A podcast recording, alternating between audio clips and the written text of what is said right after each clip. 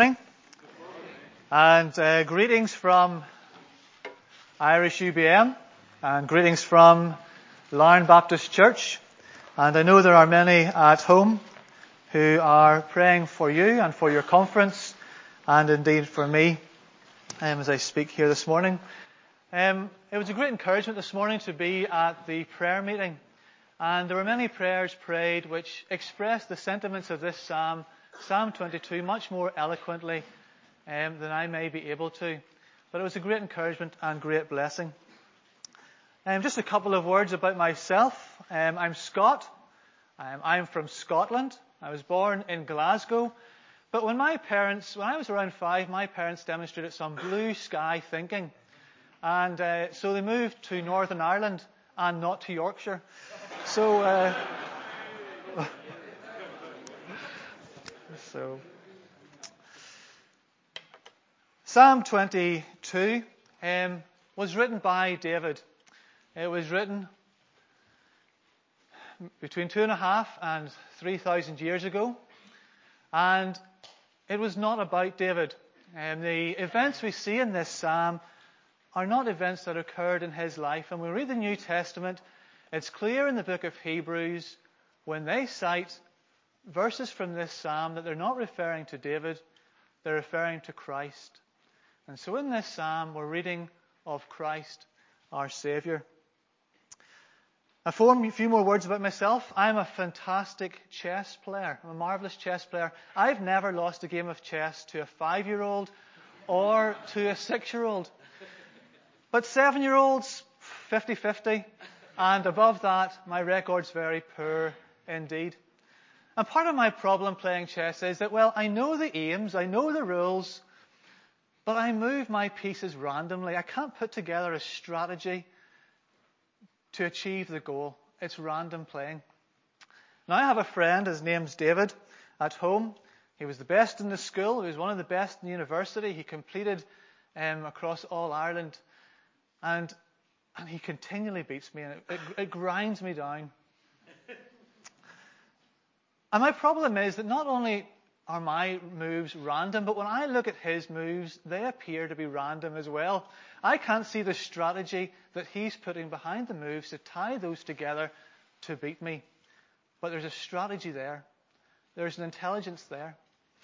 And so sometimes it's possible to find ourselves in a circumstance where events are happening around us and we don't appreciate what the significance of those events is. I sometimes wonder if I had been one of the onlookers at the time of Christ, an uninitiated onlooker, someone who wasn't entirely familiar with what was going on, I sometimes wonder what I would have made of it all. I may have seen the soldiers casting lots for the clothes of Christ at the foot of the cross and thought, well, that's a bit crass, but maybe I didn't think anything more of it. I may have seen them thrust a spear into his side and not break any of his bones and think, well, that's a bit barbaric on top of something which is already quite horrid, but maybe not have thought anything more about it. I may have seen them break the bones of the thieves on either side and not think any more of it. I may have heard the cry, My God, my God, why have you forsaken me? And thought, well, that's an understandable cry from someone who's dying on the cross and not thought any more of it. But Psalm 22 helps us see the significance of these events that we may not have otherwise attributed significance to.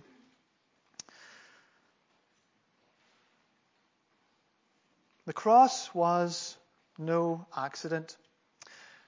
And Psalm 22 shows us that all these, what seemed to be meaningless and small details, were actually of very great significance. They were all predicted. His clothes were divided. His bones were out of joint as he hung on the cross. His hands and his feet were pierced. His bones were not broken. He was mocked. He saved others. Let him save himself. And he cried, Why have you forsaken me?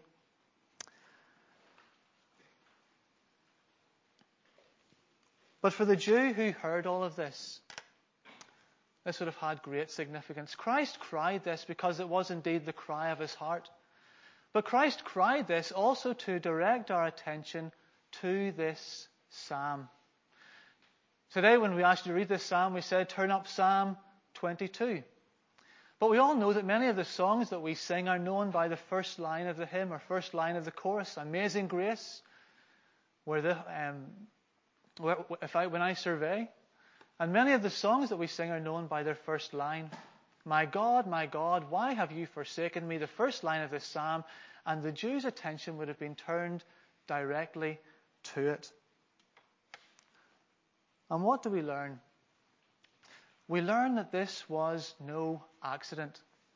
This was an event which was planned in eternity. It was an event which was planned by the triune God, the Father, the Son, and the Holy Spirit. It was a time that was, it was an event that was not rushed. It was an event that was carried out in the fullness of time, at the right time, and all the details of it were foreordained. All those small details that we saw. And so we see that this cross was no accident. This cross of Christ was glorious because, first of all, it was planned. It was a planned event. As Isaiah 14:24 says, "As you have purposed, so it will be; as you have planned, so it will stand. Your hand is stretched forth, and no one can turn it back." But the second thing to think about is, and some people would say, well, did Christ suffer on the cross? Okay, it may well have been planned, but did Christ suffer on the cross? The Gospels tell us everything from an eyewitness account. It was all about what happened to him. It was all about what they did to him. They insulted him. They mocked him. They beat him.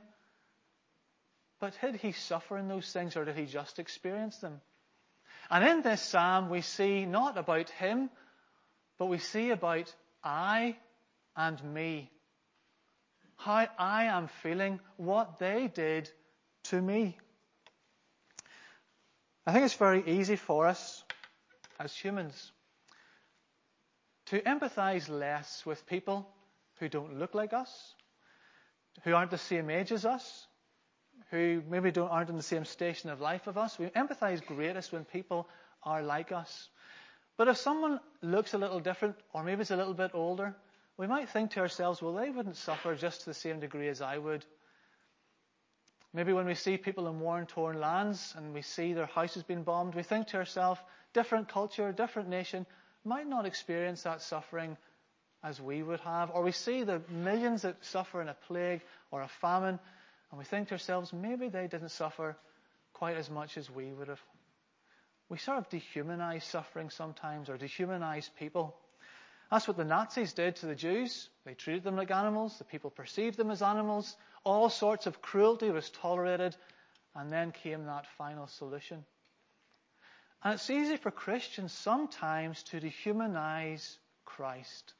Maybe his suffering was a little bit less because of his faith. Maybe his suffering was a little bit less because of his hope. Maybe his suffering was a little bit less because of his humanity. We maybe make him a little bit less man and a little bit more God and say that his suffering was less. But that's not what this psalm says. Did Christ suffer? The eyewitness tells us that in great anxiety he said, My God, my God, if it is your will, take this cup from me. My God, my God, if it is possible, take this cup from me as he sweat drops of blood. Tremendous anxiety. And in verse 2 here it says that he cried day and night and found no rest. The eyewitness of the gospel says he couldn't carry his cross. And this psalm tells us he was poured out like water. His heart melted like wax, melted within his chest. The eyewitness states he was mocked and disparaged. He felt dehumanized. I am a worm, the psalm says. But he trusted in the Lord, that the Lord would deliver him. The eyewitness tells us that his friends abandoned him, his disciples abandoned him. In the psalm, we sense fear and apprehension as he's surrounded by raging bulls and ravenous lions that roar at him. The eyewitness records that there was three hours of darkness.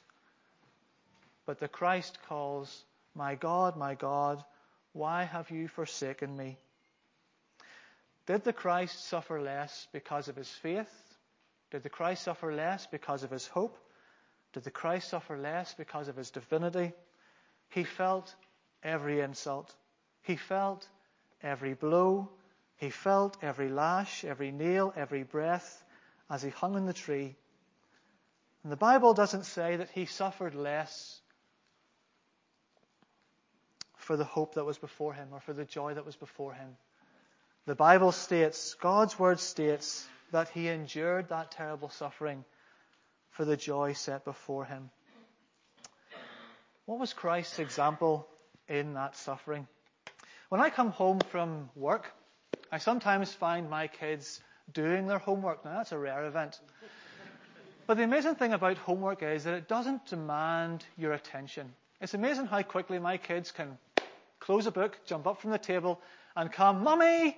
or Dad, um, as they greet us when we come home. But TV, sometimes when we come home, they've actually got their homework finished and they might have a few minutes of TV.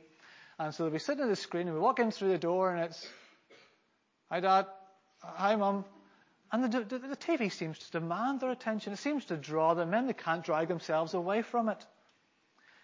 And suffering can be like that. Suffering draws our attention to it. Suffering wants us to wallow in it. Suffering wants us to drown in it. And what's Christ's example as he suffers in this cross in Psalm 22? Well, the first two verses, My God, my God, why have you forsaken me? I cry by day and night, but I find no rest. He's suffering. And then the following three verses. He looks to God who is holy and trustworthy and praiseworthy. In that suffering, he strives to look to God. The first two verses, two verses about suffering. But then we return to the suffering and we have three verses this time. And he's being insulted and he's being dehumanized and he feels like a worm.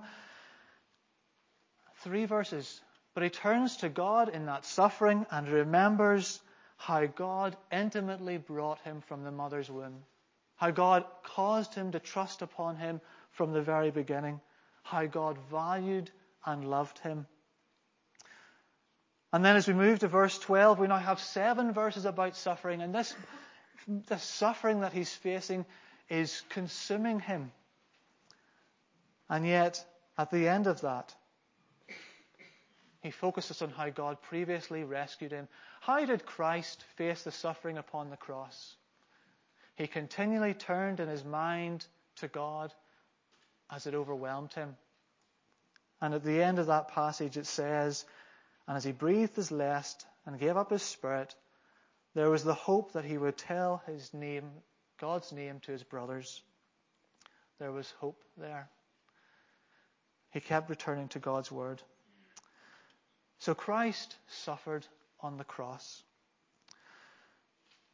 But a third group of people may ask, well, what was the point? What was the point of this suffering? What was the point of this death? Was it just a tragic waste of life? Returning to my chess games with five year olds and six year olds, um, sometimes when I'm playing these kids, um, the, the early exchanges are quite, are quite good. Uh, we're both setting up our positions. There's no loss of life. No loss of pieces, no loss of pride. But eventually a point comes where one of these kids has set up an impenetrable defense that just can't be broken down by my skill or strategy. And so a point comes where I have to sacrifice a piece to try and win the advantage in this particular game. And inevitably, all it leads to is my utter annihilation um, and the destruction of all my pieces. It was a miscalculation and failure on my part. But what if Christ? Was his death a miscalculation? Was his death a failure? Well, verse 34 in Psalm, verse 24 in, ver, in Psalm 22. He has not despised or abhorred the affliction of the afflicted. God has not rejected the suffering of the Christ. He has not despised or abhorred the affliction of the afflicted. God has not abhorred or rejected the affliction of the Christ. Hebrews 10 verse 5 tells us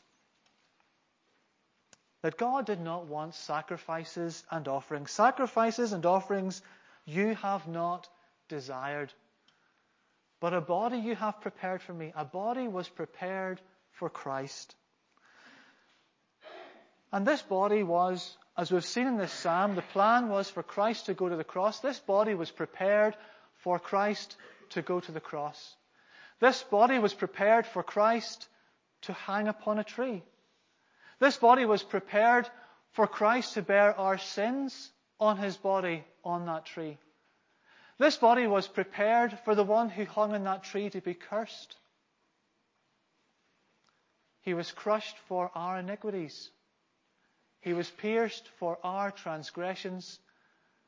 The punishment that brings us peace was upon him. What was the point of this death? What was the point of this suffering?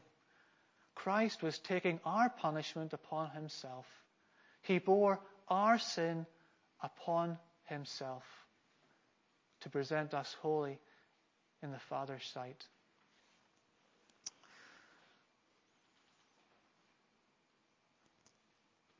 Well, you can imagine when the psalmist wrote this psalm, and knowing that no prophecy of Scripture ever came about by the will of man, but holy men of God wrote as they were driven by the Holy Spirit. You can imagine David, the psalmist, as he writes this psalm, thinking to himself, how could this ever be?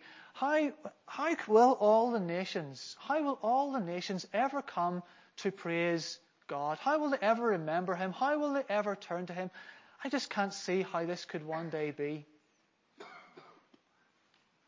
You can imagine as Christ died, and the Jews and the Romans saying, well, you know, what you've said so far, intended, that's fine. Um, he was going to suffer, that's fine. It was to bear our sin, that's fine. But this is, this, is a, this is a failed mission. His disciples have fled. He's here in his own. We were distributing Bibles in church last week. And we were thinking about how many Bibles there were at different stages of history, or how many copies of God's Word there were at different stages of history and what the population of the world was at that time. So when the Ten Commandments were given to Moses, one copy of God's Word, the estimated population of the world was about 50 million at that time, apparently, less than UK today. At the time of Christ, when the New Testament was written, estimated population of the world about 250 million. Thousands of copies of God's Word, maybe one copy of God's Word for every 50,000 people. Today, 7 billion people in the world. And in 1992, it was estimated that there were 6 billion copies of God's Word already printed. Today, one copy of God's Word per person. Now, if that's a surrogate marker of how God's Word and God's Gospel have gone around the world, and I think that's a very powerful marker of how God's Word has gone around the world. There's work to be done. One and a half billion people have still not heard or still not received God's word in their language. But God's word is out there. God's word is out there. After the execution and death of Christ, verse 22, was it a failed mission? He would be with his brothers, the redeemed, in the midst of a great congregation. This was not the end for Christ. He was of the line of David according to the flesh, but he was declared by the resurrection to be the Son of God. And after this, he would be with his brothers, verse 22, in the midst of a great congregation. Verse 25, My vows I will perform before those who fear him. He was resurrected. Verse 27, the ends of the earth would turn to the Lord, and we see this today. We look around the world today and we see in China, we see in Japan, we see in South America, everywhere around the world, we see people worshipping and following the Lord. The families of the nations will worship. Christ has accomplished this. The cross of Christ was not a failure. He died to make a kingdom and priest to God, and he gloriously succeeded. And he stated so on the cross. It is finished. It is done. It is accomplished. He achieved this on the cross. It is a glorious cross of Christ. Well, how should we respond to this? And there's a big number of people here. And it's inevitable that maybe somebody here does not know Christ. It's a very sad thing to say. It's inevitable that somebody here does not know Christ. Christ suffered for you. Christ knows you, and yet he still suffered for you. While we were yet sinners, Christ died for us. And as Scripture asks, how can we escape if we neglect so great a salvation? You know, if you're not trusting in the work of Christ upon the cross, trust today. Trust today. But the majority here are trusting in Christ. And the majority here are praising Christ and rejoicing in the work that Christ has accomplished upon the cross. And how should we respond? And that is in the final two verses of this psalm. It shall be told of the Lord to the coming generation. It shall be told of the Lord to the coming generation. They shall come and proclaim his righteousness to a people yet unborn, that he has done it. As Christ finished, as he spoke on the cross before he died, it is finished. It is done. This psalm finishes the same way. He has done it. I treat some people, I treat many people with cancer. And there was a patient I had the good news to tell the week after six months of, actually after eight months of treatment, it's finished. The treatment's finished. There was nothing more thrilling than being able to say that. And there was nothing more pleasing for her to hear than to hear those words, It is finished. And this is great news that we have to speak to Christ. It's news on that scale, it's news far and above that scale. Christ has redeemed us. He has reconciled us to the Father. There is life everlasting. We can be brothers and sisters with Christ and call Father our Abba Father in heaven. He has done it. This is our good news. And so let us all go out and spread that news to the next generation and see his name glorified and his kingdom extended to the praise of his glorious name. Thank you.